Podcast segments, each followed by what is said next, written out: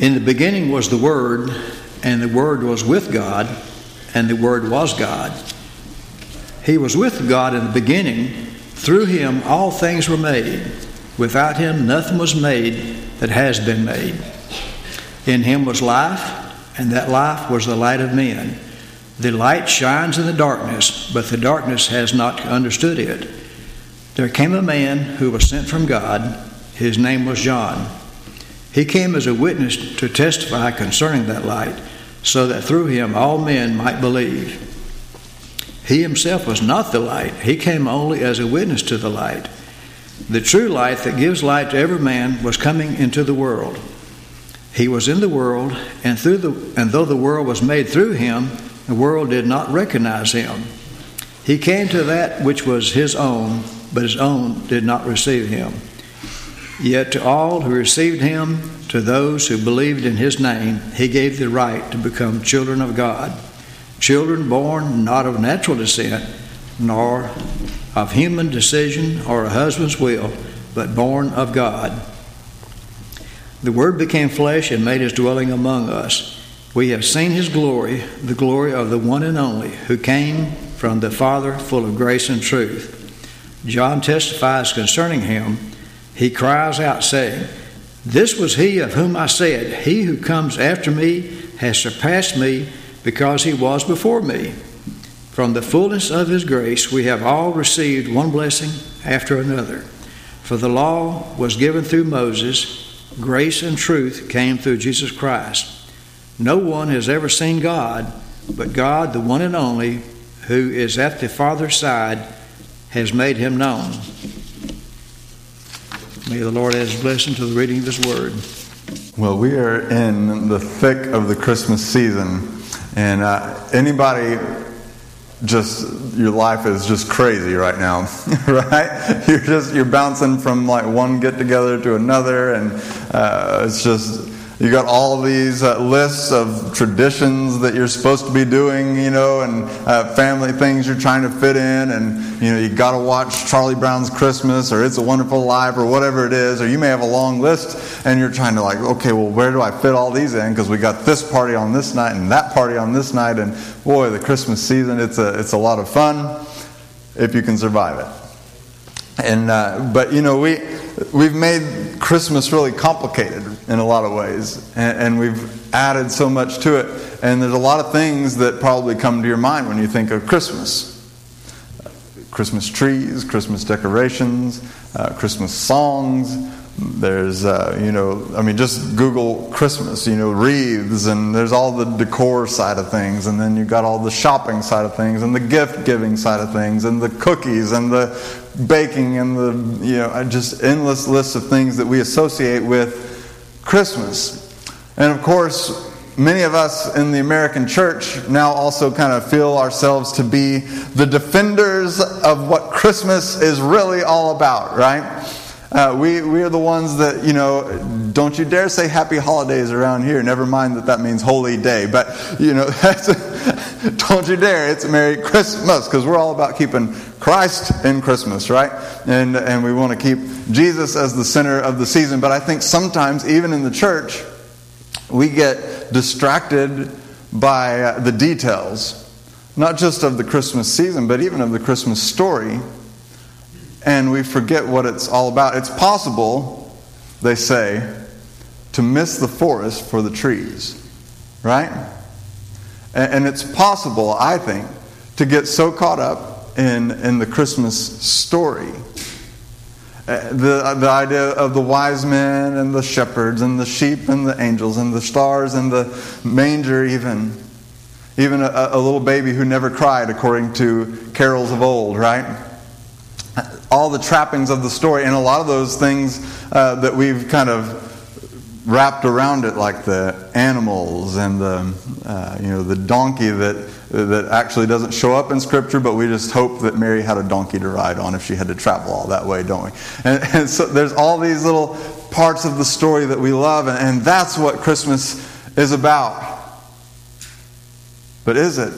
Is that really what Christmas is about? I mean, what makes that story so special?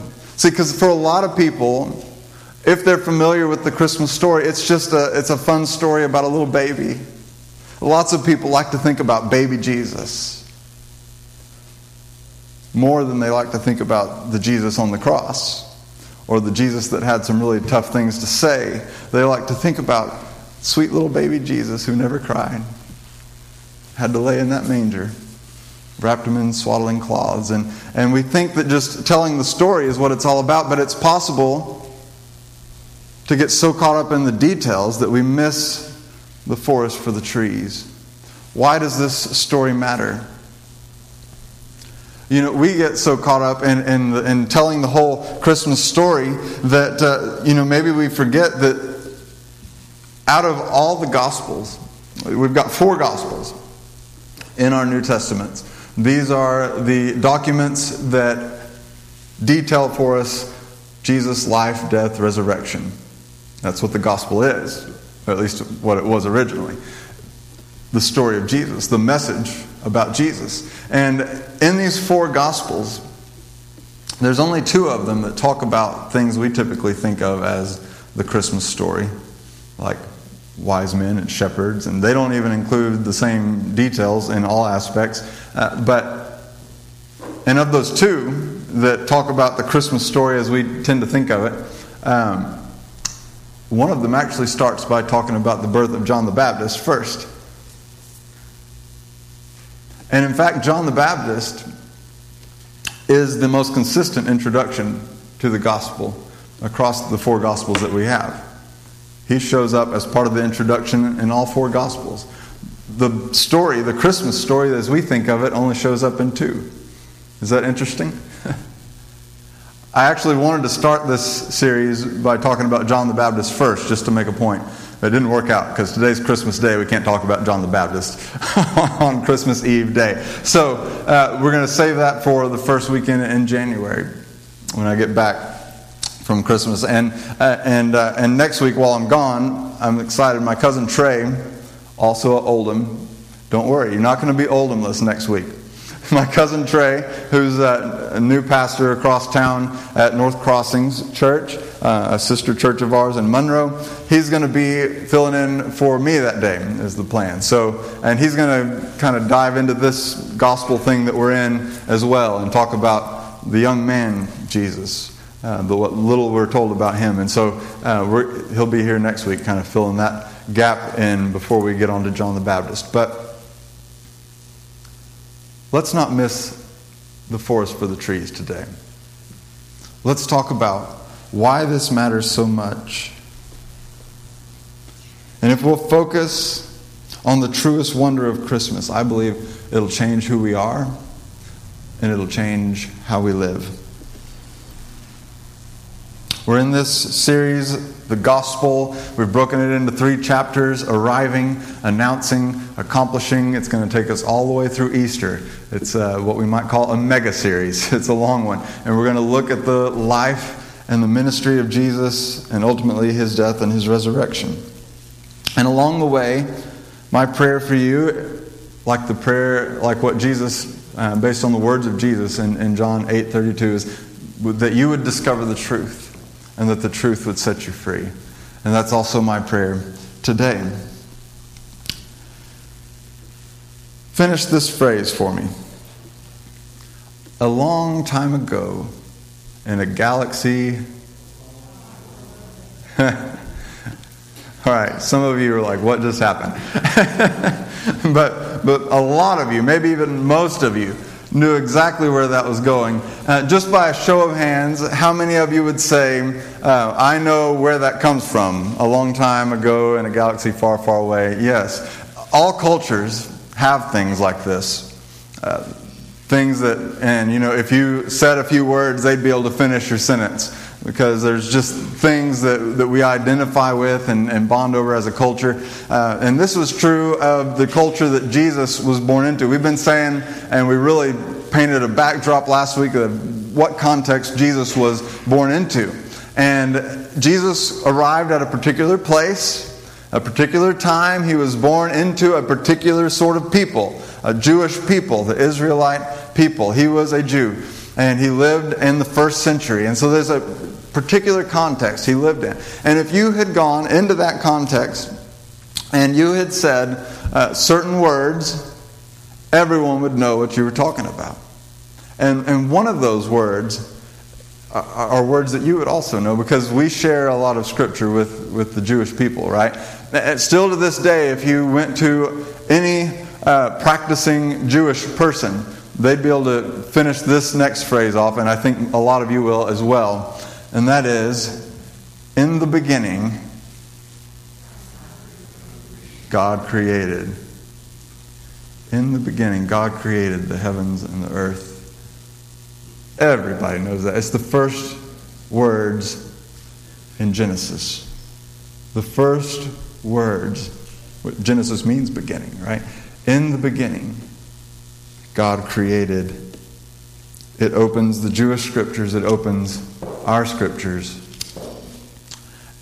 And it's not an accident, is it, that the writer of John, this Gospel of John, when he sat down to begin the story, his message, the gospel, he began with the words, In the beginning. It wasn't a quote. He didn't go on to say that God created the heavens and the earth. He said, In the beginning was the Word. But the reason he said in the beginning would be the same reason I would say a long time ago in a galaxy. You know, you just, all of a sudden, you have the whole story of Star Wars in your mind, right? When I say that, that in the back of your mind, you're like, yeah, I, I, I know Star Wars, you know, if you've seen it. And for us, and certainly in Jesus' day, when someone would say, in the beginning, they had the whole story in their mind. How God spoke and light appeared. How God called order into creation. How He spoke and there came life just by His word because He's God.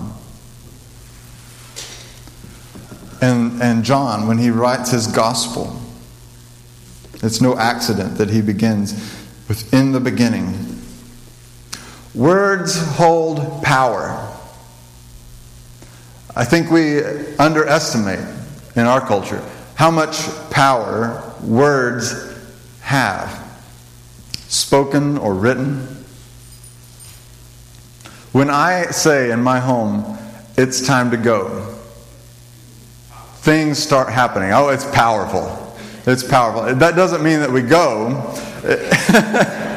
but things start happening, you know, whining, complaining, uh, looking for shoes as slowly as possible. All these things begin to happen, all because I said, time to go. Just my words spoken. Calls. I've been tra- I've been talking to Julie about her attitude. Uh, all, no, whining, complaining, looking for shoes. No, no, no. Words hold power. That's a, a, part of me leaves my body when I speak those words and causes something in other people that I couldn't have even caused if I had physically tried to, you know, force them to do it. Words are powerful. If you think about, uh, you know, through history. One of my favorite examples, because I love the revolutionary time period, American Revolution, and, and, the history of that time period. If you're familiar with the name Thomas Paine, the guy that wrote uh, a little pamphlet called Common Sense. Still to this day, I don't think it's ever going to be beat in American culture, the most widely distributed and, and best selling per capita book in history. They read it in taverns and any kind of public meeting place. It, it was distributed widely throughout the colonies. And it stoked the embers, the, the spark that had already begun a revolution in their hearts. And it was just a few months later that new words were penned that we call the Declaration of Independence. Words can even spark revolution. Think about like a judge and a jury. Their words hold power, don't they? What they speak in that moment of verdict can hold life and death for someone. If, if human words can hold that much power, how much more so the words of God? He speaks, and things start happening. And what's remarkable is, according to the gospel, that word, that part of God that goes out and makes things happen, that part of God that, that did that at creation, He took it and wrapped it in the same flesh which His Word wrapped us in. Is that not mind boggling? The Word that went forth from God and wrapped humankind in flesh was itself wrapped in flesh.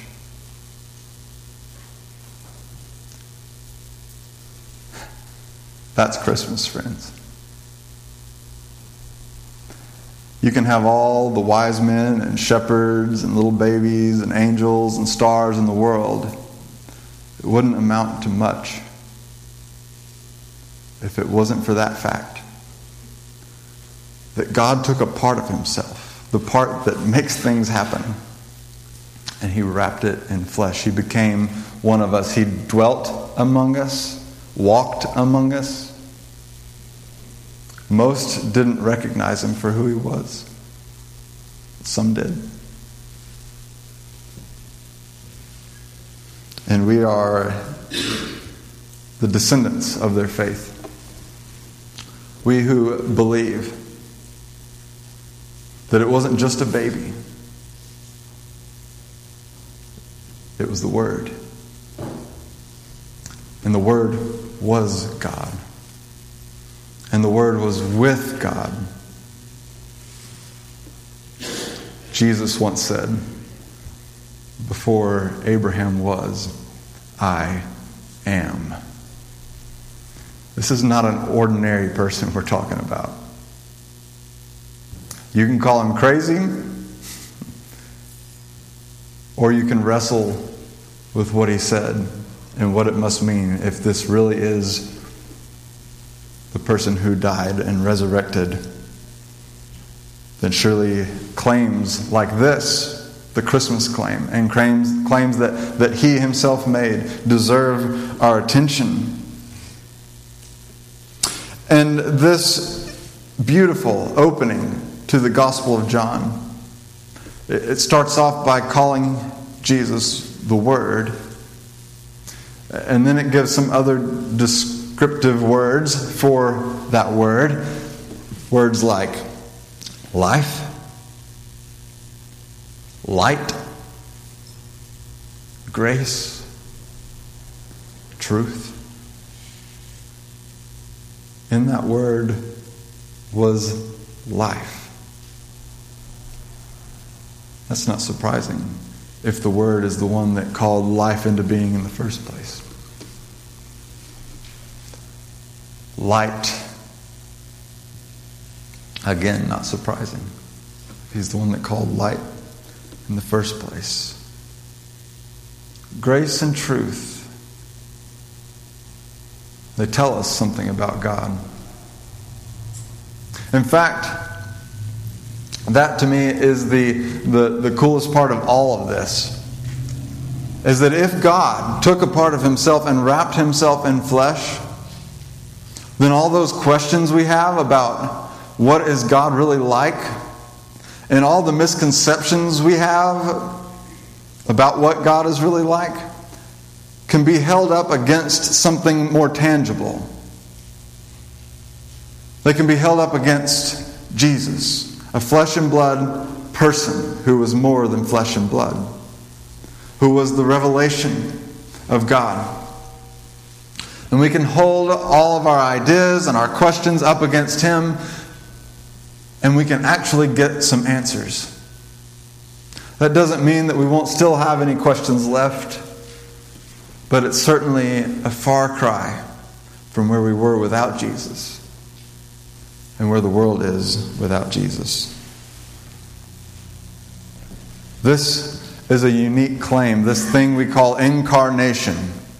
that God took on flesh, that God became humankind. This is not a, a, a normal claim. You know, they, a lot of times they say that uh, religion to religion, it's not much different. Um, this religion looks at it this way, and that one looks at it that way, and they all have their different stories and their different holidays. And uh, Christmas is one of our holidays, and they've got their holidays. Nobody makes claims like this. Oh, there's been claims in the past of in pagan cultures and all of, of like demigods, like like some god like Zeus or somebody you know had a had a child with a human and then that child became you know like a quasi god you know that that had, was more powerful than a human but not quite a god you know he dwelt on earth. This is not that. This is something different. Because Christians have claimed from the earliest days that Jesus was both fully God and fully man and that's, yes, hard for us to wrap our minds around. Jesus himself made all those kinds of audacious claims. Few enough believed. Fewer still after he died. But after he resurrected, people started taking note. What was that he said again? Wait a second, who is this guy?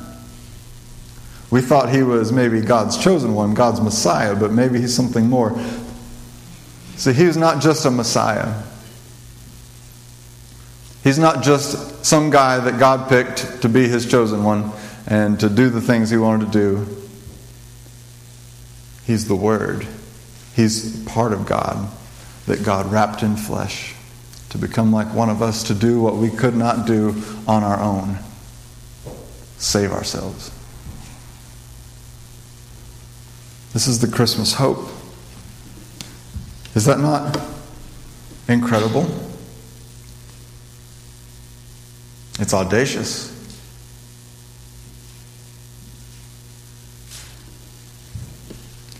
Here's the amazing thing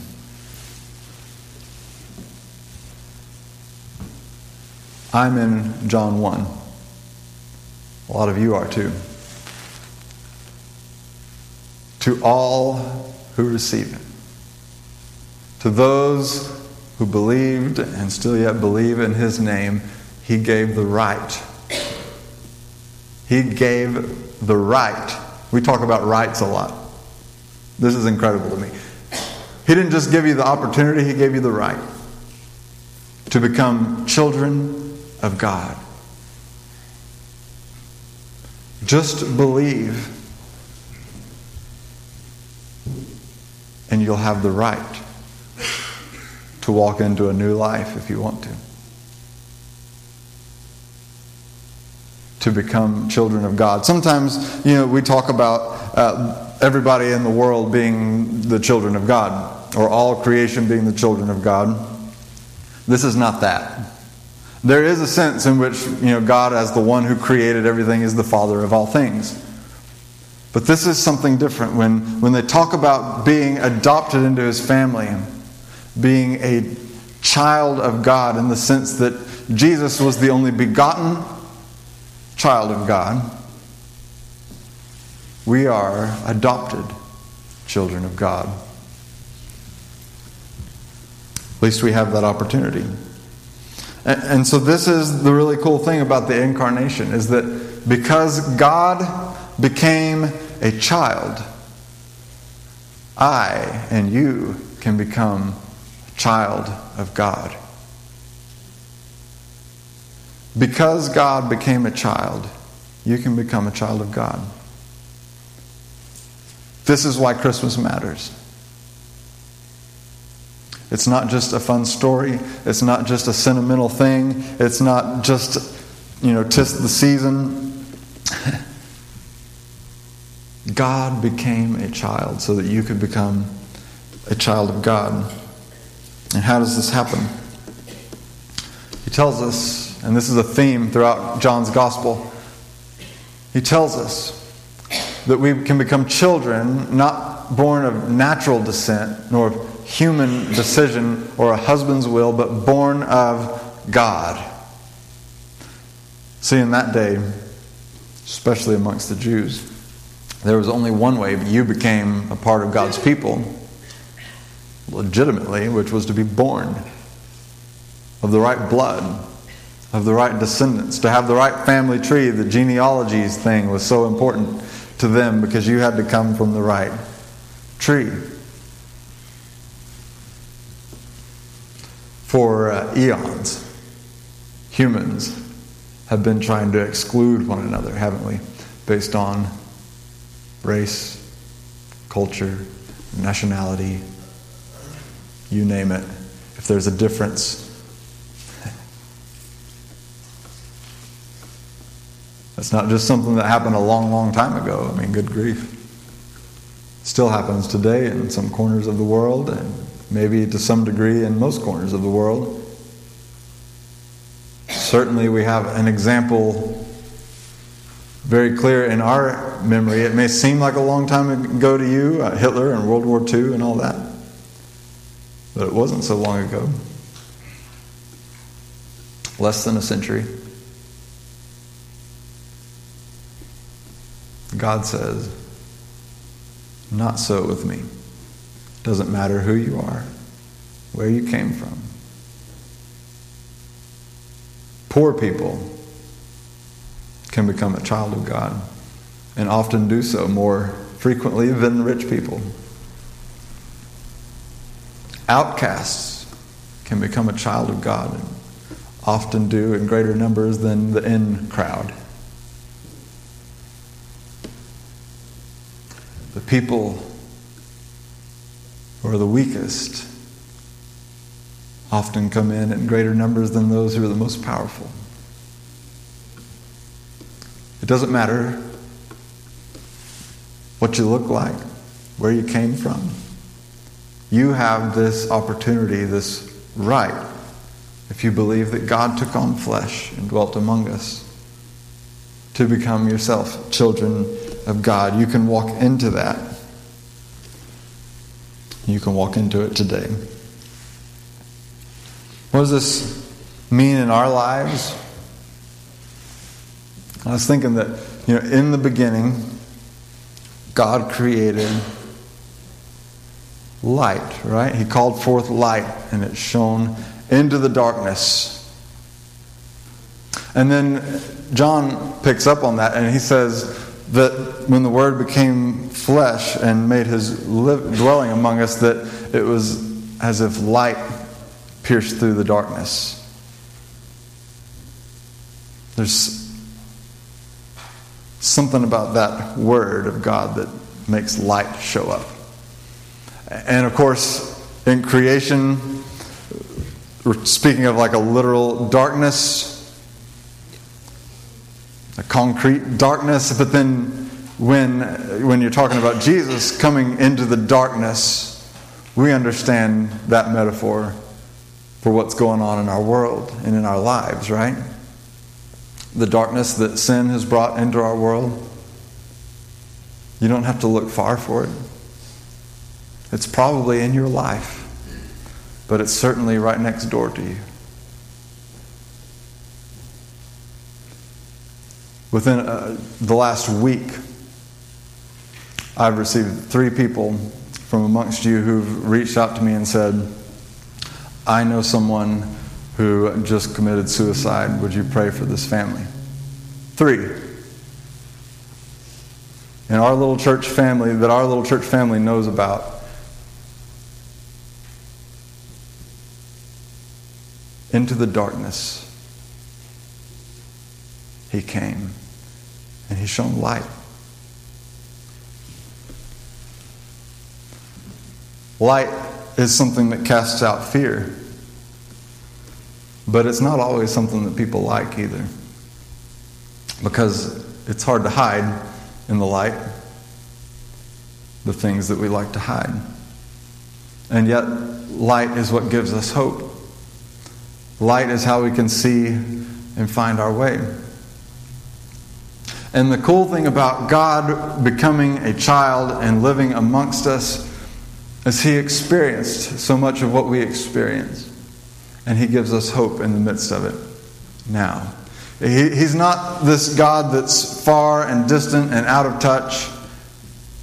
You know, I don't know what your darkness might look like today or sometimes. If it's loneliness, anyone ever feel lonely? You can feel lonely even in a crowd this size.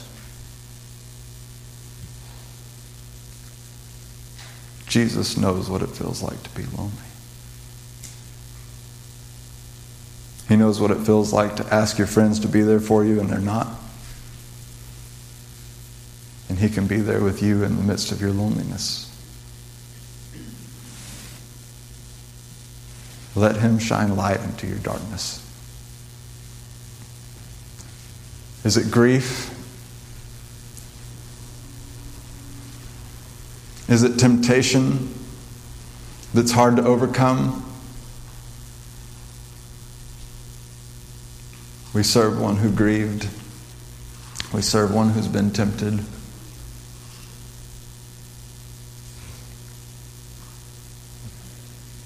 Let him shine light into the darkness of your life, whatever it is. Call out to him. He's not far away. He came near. He's God with us.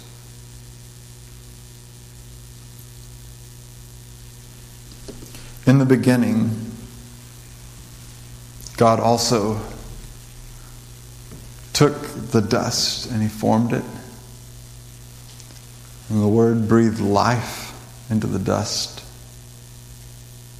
And here we are. And that Word, I believe, still breathes life into people today. You believe that? Now, I have this crazy notion that if, if we are the people of this God incarnate, that we should kind of reflect him to the world around us. Like, oh, there's a criticism of the church. It goes something like this. You know, I, I think oh, there's a lot of people who aren't coming to church today on Christmas Eve who uh, don't think that that we have a clue what they're dealing with. You know? That we're out of touch, that we have nothing to offer them. That we don't know what it's like to face the kind of poverty that they face. That we don't know what it's like to face the kinds of addictions and things that they face. That we're out of touch. They feel like things are, are stacked against them and we wouldn't have a clue because we've never walked a mile in their shoes. And I would suggest that to some extent they might be right. If we serve a God who didn't stay far away, but came and made his dwelling amongst us, then maybe sometimes we need to get out of our comfort zone and our four walls a little more and see what's really going on in the neighborhoods of our city and see increasingly how we can get in touch so that no one can say we're out of touch.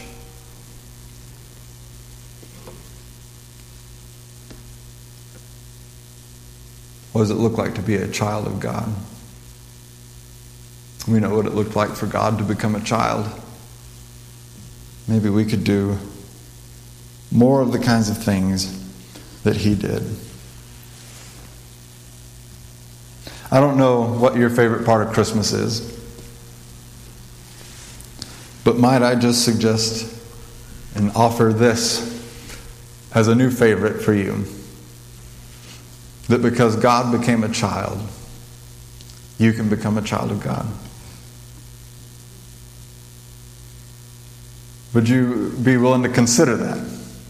Maybe at least put it in your top three favorite things about Christmas.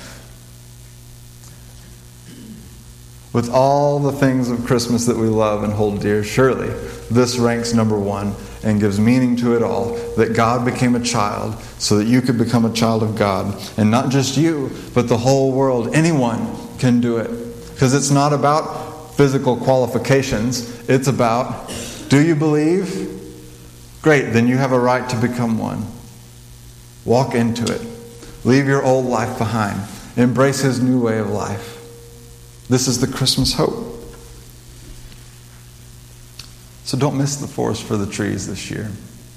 Tomorrow, as you celebrate, as you gather with family, and you enjoy that time. And don't miss the hope in the moments that sting a little, and you miss someone that can't be there. Don't miss the hope. Don't miss the forest for the trees. Jesus, the Word, became flesh. He offers life, He offers light. He's grace and He's truth. Grace, that undeserved love and favor and mercy, right? It's not like we earned Jesus coming. He came. Why? Because he loved. Why? Because we earned it? No.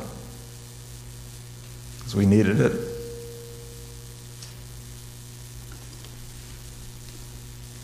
And truth. May you discover the truth. For the truth will set you free, and it has the power to set others free as well. Let's pray together.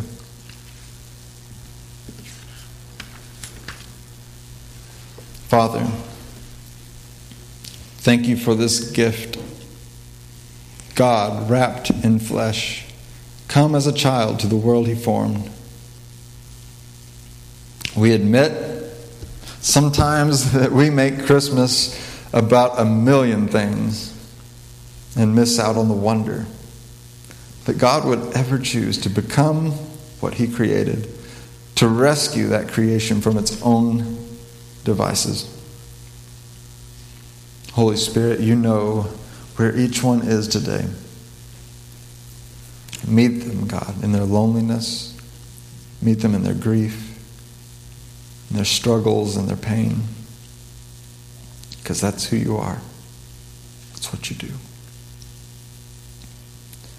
And may we be known as the people who carry on your mission into the darkest corners of our world. In Jesus' name, amen.